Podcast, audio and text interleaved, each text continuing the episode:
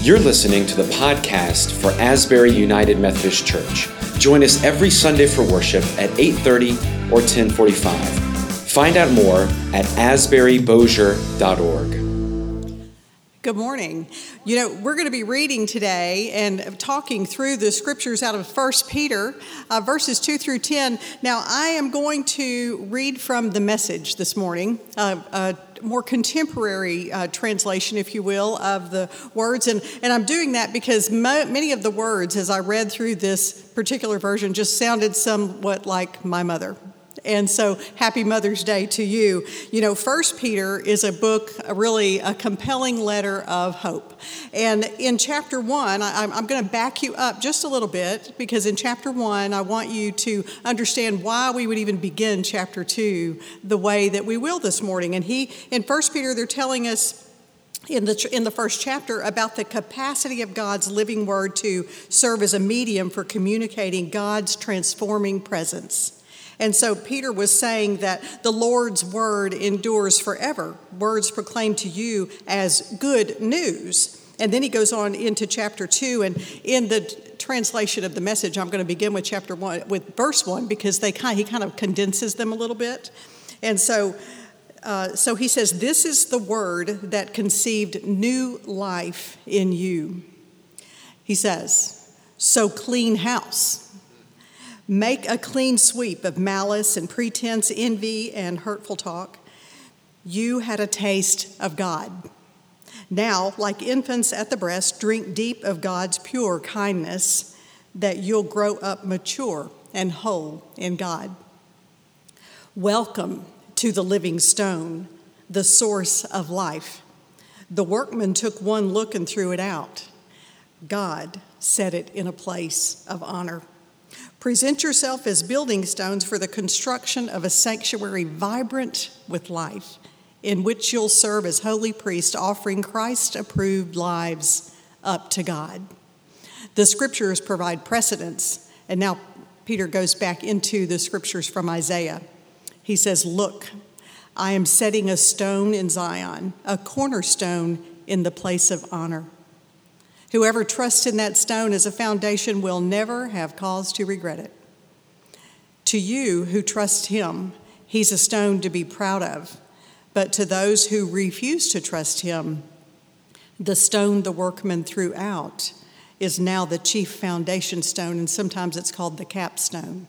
Can't go any further, kind of thing. For the untrusting, it's a stone to trip over, a boulder blocking the way and then they'll trip, they'll fall because they refuse to obey, just because, just as it was predicted. Then he says, but, and I love when those contractions come in because that's usually the crux of it. That's when you can lean in and know that this is probably the, how he sums it all up. He says, but you are the ones chosen by God, chosen for the high calling of priestly work, chosen to be a holy people, God's instruments to do his work and speak out for him to tell others of the night and day difference He made for you, from nothing to something, from rejected to accepted. And other versions say, once you weren't a people, but now you are God's people. This is the word of God for the people of God. Thanks be to God. So happy Mother's Day. Uh, as it has been said, I'm thrilled to be able to be here with you today to celebrate this day as we look through the lens of 1 Peter together and consider perhaps another opportunity, if you will, to remember Easter Sunday. We, we really are still in Easter tide. It's fifth Sunday after Easter, and I know that probably the last petal has fallen off of your lily, and maybe you have already tucked your hallelujah in a drawer, maybe for next year. But there's no better day to me than today on this Mother's Day to remember the unselfish act of love of God offered to us on that Easter Sunday. Today, we're reminded of that cornerstone or the cornerstones, if you will, in our life as we walk through these scriptures. Now, a cornerstone, it's not just a, a stone set at the corner of two intersecting uh, walls, as it kind of implies but it is actually a prepared stone, a chosen stone, because of its exact 90 degree angle. And as such, it's the basis for the construction of really the whole building. Choosing the right corner is basic not only to the aesthetics of the building, but it's also to the stability and the longevity of the building. Now, I'm a rock person, just so you know, little tidbit about me. I particularly look for them and seem to collect them on my journeys. I have a lot of a bowl with a lot of heart shaped rocks. Sometimes you have to look at them a little bit hard to understand that they're actually a heart, but I do have them. Uh, they're endearing to many, uh, much of my travel. Uh, when I go to the beach, whether it's in Michigan or whether it's on uh, maybe Florida hiking, I traveled to Israel. I actually, these are not heart shaped stones, but I have five rocks from the Valley of Elah where David slayed Goliath. I went to the Wesley Center when I was discerning my call. And as I was walking down some of the paths that they have there, I was considering my call into ministry, and I found a heart shaped stone right there on that path. So these stones that I collect and carry home with me, they tell stories to me. It's like as if I'm walking and I kind of get a nod from God in that place to say, You are here and I am here with you. And so, you know, there's a lot of references to stones, uh, scattered stones throughout the Bible. There's that stone that Jacob used for a pillow on his journey um, away from home. There's those stones uh, carried from the Jordan River where the homeless former slaves had finally reached their promised land. There's that stone uh, called to be a reminder of the prophet's promise before God in Joshua 24. This stone, it says, will be a witness against us, for it has heard all the words of the Lord that he spoke to us. Was the stone somehow living? Maybe that's the attraction. Uh, they are somehow alive. When you see them, somehow there is a truth that's spoken to you, uh, the story behind that stone that came to live in your bowl at home. You know, in 1 Peter, um, it's a letter written to encourage those believers back then that were scattered all around to the world to persevere in their suffering. And this uh, portion of 1 Peter is probably some of the most familiar to us in the wonderful images of living stones and a strong affirmation to people who have or may feel abandoned or alone. The words uh, would have been especially encouraging to the residents of the aliens in Peter's time dispersed from their homelands, Peter encourages them to remember now you are a people. Well, you know, I dare say uh, we're scattered. Uh, to say that we're ex- in extraordinarily hard times is really just a profound understatement. In that time, Peter's people, that God's people needed a pep talk. And I think maybe today we need a pep talk. And you know, those pep talks that you would get from your mom or your that person in your life. And I remember so well, you know, sometimes I, you know, we, I'd go to mom's just because you could just not even have conversation. You could just, the pep talk was really no words at all. It was just sitting or leaning and, you know, maybe laying a head on the lap. Uh, that's a little bit softer than that rock that we talked about, but nonetheless, it's a rock and knowing that there's just a steady hand on your shoulder just there. And words were good, but sometimes no words were necessary. But, you know, this is my first Mother's Day without my mom. And, you know, my brother was in, my oldest brother was in this last weekend, and we had some good conversations reminding each of us about that strong and steady rock that she was for us, for me and my four siblings. She was a tower of strength in her little five foot one stature, 120 pounds and she was always available for a pep talk and to cheer us on in our lives. And even when she knew that, well, retrospectively, we probably knew too that we'd really just stepped outside of ourselves or just lost our minds. You know, we had, we, in, as we were growing up, we had lots of houses as we were growing up. We didn't live in the same house probably for more than four to five years. But we did know this, and it's, it's a cliche, but it's, but it's very true to me, and maybe it's true to your life too, that um, home is where the heart is. Uh, home is not necessarily that wood, bricks, and mortar, but it is the love in the heart of it. It's that solid, it, that true love really is as solid as a stone. Love is the heart of the stone, and that offers stability and it offers longevity in your life. You know, Peter in these verses draws from the Old Testament that wisdom used by the authors in Jesus' day to be able to communicate clearly to them so that as their ears heard it, it would be familiar words to them that had deep rooted meaning. It's no less true today or, or relevant today. Um, as he talked through those words that he pulled back from Isaiah, I'm just going to read them to you again. He said, Look, I'm setting a stone in Zion, a cornerstone in the place of honor. There's translations that, that say, and this is Isaiah 28 16, there's translations that, that call it a precious cornerstone. Whoever trusts in this stone as a foundation will never have cause to regret it. To you who trust him, he's a stone to be proud of. But to those who refuse to trust him, he's a, the stone the workman threw out. Well, that is now their chief foundation stone. For the untrusting, it's a stone to trip over, a boulder to block their way, to trip them, and they will fall because they just refuse to obey. You know, that word um, precious, that precious cornerstone, it's an adjective added that makes us think of those precious things in our lives. I'm wearing a piece of my mother's jewelry this morning. It's precious to me. It tells a story of my mom and her life. My rocks are precious to me. These are things that are dear, they're irreplaceable, and they have, they have meaning and depth and story to them. Precious is also a very southern expression, as you well know. You know, we, we walk up to people and we're like, oh, and we see a new baby and we're like, oh, isn't she precious? And we'll, we'll see, well, you know, you know, this morning I was like, oh, Tracy, this, that's so precious, this thing you have. You know, precious is, a, now it's a big, it's a big deal, by the way, guys. It's precious as a word and not to be made fun of. My husband used to get into this crazy posture and throw his hands in odd ways and he would say precious, but he just really was not using it in the proper Southern sense. And so, you know, it is. so, Matt's saying amen. Uh, so, you know, speaking of Southern expressions, you know, when I look at this particular set of scriptures, and it's kind of like you see it saying, you know, if you trust in me, things are going to go well for you. If you don't, if you don't, it's not going to go so well. And so I'm reminded of that Southern expression, and you know it. When mama ain't happy, nobody's happy. And, and, you know, and in our world, it's like if mama's not saying anything at all, then you know you are on a course of pure destruction. Don't make mom talk.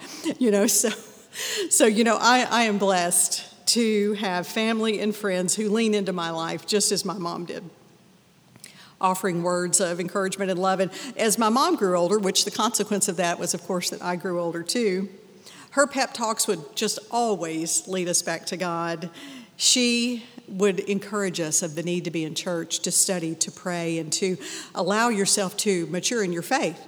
She did her first Bible study right here at Asbury Church. It's probably four, de- three decades ago. I, I'm not even sure. But she did it with my, my middle sister, Teresa, and it was a disciple Bible study right here in these halls.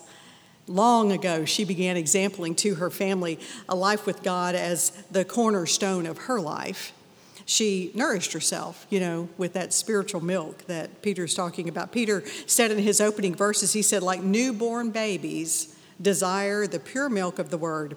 Nourished by it, you're just going to grow in your salvation, and that just means you're going to mature in your faith. And since you've tasted that the Lord is good, you know, we've gathered so long in these in these walls, and we're going to gather again. We're just we're going to. But after Matt or, or Tim have consecrated those elements, they invite you to come to the table and they're like, taste and see that the Lord is good. And when I think about that, who, who do, how can you not think of those smells and those meals, that, those senses that bring back huge memories? You know, chicken and dumplings. Nobody makes them like my mom. That brisket that was always at every huge family gathering, her recipe, everybody loved it. It was a crowd pleaser. The, the platter was empty when the meal was over dressing at Thanksgiving and Christmas, and then of course those black eyed peas and cornbread. Not not that sweet cornbread. That's that's iron skillet, you know, made from scratch cornbread. You know, are you hungry now? you know, um, it's all reminders to me and probably to you of just unfailing love. There's nothing like the love put into those meals, right? And so that steady presence, uh, that was in and of itself always there and that presence, that love in your life that was long before we understood the love of God in our lives. We understand the steadfast, ever present, unconditional love of our mom. You know, perhaps this person is a, is a friend to you. Perhaps it's someone that just was grafted into your family, someone perhaps you've grown up with, or maybe it's your sibling, or, you know, whoever that person is for you, or those people. Uh, you know, I, I believe it takes a village to raise all of us. I, I have a village um, they were and are, well, they're your rock. You know, they're, they're, your, they're a living stone. These relationships are a prequel to the understanding of the love of God before perhaps you even understood the love of God in your heart. These relationships are the springboard to what will be instilled into your hearts when you do have an opportunity to taste and see that the Lord is good. And when you do, this is when you begin to build your spiritual household upon the corner, the cornerstone. You know, home uh, is that place where you just kind of know you belong. I call it the um, the magnificent refrigerator presence, and you know what I'm talking about. The, the refrigerator where those pictures have hung for decades, they no longer really look like you, but they have a nice little layer of dust right on the top of them, and they're still there. It's the refrigerator where where you have those notes written that remind you of everything, and the you know the Bed Bath and Beyond 20% off coupons. We always have to have that, and you know.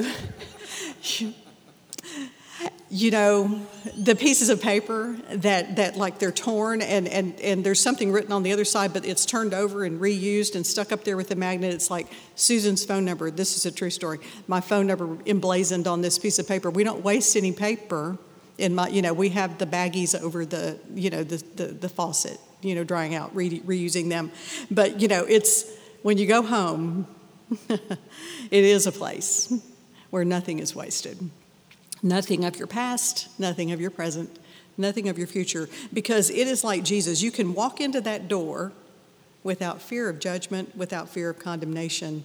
It's a place where you can just be safe, unconditional love. You may have fallen a few times. Yes, I have. You may have stumbled, you may have hit a wall, but you can always find your way back over there someone to lean on, someone to hold you up, a place to go. And I don't know, I'm a grandmother, uh, to go get your Toy Story band aid to make it all better, okay? You know, and, and I, was, I was reading some commentaries. I'm going to conclude with this. I was reading some commentaries, and I came across just this really great story about a woman. Her name is Dawn. She lives in New York and she is she ministers to the homeless in new york and she particularly was drawn and, and very convicted to recognize homeless and nameless homeless specifically that had been buried in a particular cemetery up there in New York. And she felt compelled to wish to put faces to some, uh, some of, or names to some of those, those particular people. So she organized and pulled off a service that was led by some of the local homeless people. And at the close of the service, each person was invited to write the name of a homeless person on a purple post it note. A large sheet of uh, a large sheet was stretched between two candle stands in the uh, sanctuary in that particular chapel where they were. And scattered all over the sheet was just kind of randomly written those anonymous names like John Doe and Jane Doe, just uh, kind of scattered all over the sheet. And so she encouraged people to write a name on that purple square um, over and then just go up and place it on one of those anonymous names. And one by one, people began to come. And so interesting, the names just kind of kept falling off. Uh, it's not easy to stick a post it note onto a sheet that's spread between two candlestands. So Dawn was undetoured. Uh, she went back again and again and again to pick up those fallen names. And finally, a student held his hands behind that sheet, kind of went behind her and, and just kind of pushed up against it so she could push on his hands and help those names to just adhere well to the sheet. She didn't sit down until every single name remained. And so it was then that everyone discovered that the anonymous names that seemed to have been printed in random on the sheet actually spelled out words. And the words are this We are here. You know, we're here. And even though you may not meet our eyes, although you are a little bit better maybe today, you're a little closer today than typically you are out there, you know, in Facebook land. Um, we may not meet our eyes, and we may not be able to sit together in this beautiful and worship space, this close space. But maybe you're realizing more and more in a different way that it's really not about the building the brick and mortar, um, the physical structure, although we love it. I, I love it. I love this space. But it's really about the heart of the stone. It's about being home and knowing that you are here and being affirmed that you are here. And I pray that you know that. Uh, even more, exponentially more, I believe that God wants you to know. that you are here, valued, loved, acknowledged, and you are not alone. Once we were not a people, but now we are God's people. As we continue to build our spiritual house together, together on the foundation of God's chosen cornerstone. Amen. Pray with me. Holy God, you are our strength and our Redeemer. We push into you and you stand firm, holding us up. And when we fall, no matter how often, you pick us up again and again and again. You walk with us and you assure us we are here. Thank you, God, for our mothers, these rocks, the living stones in our lives, the cornerstones that you've given us in our lives here in this world, these who offer stability and strength for us. Thank you for the chosen cornerstone that you gave us through Jesus Christ. Amen.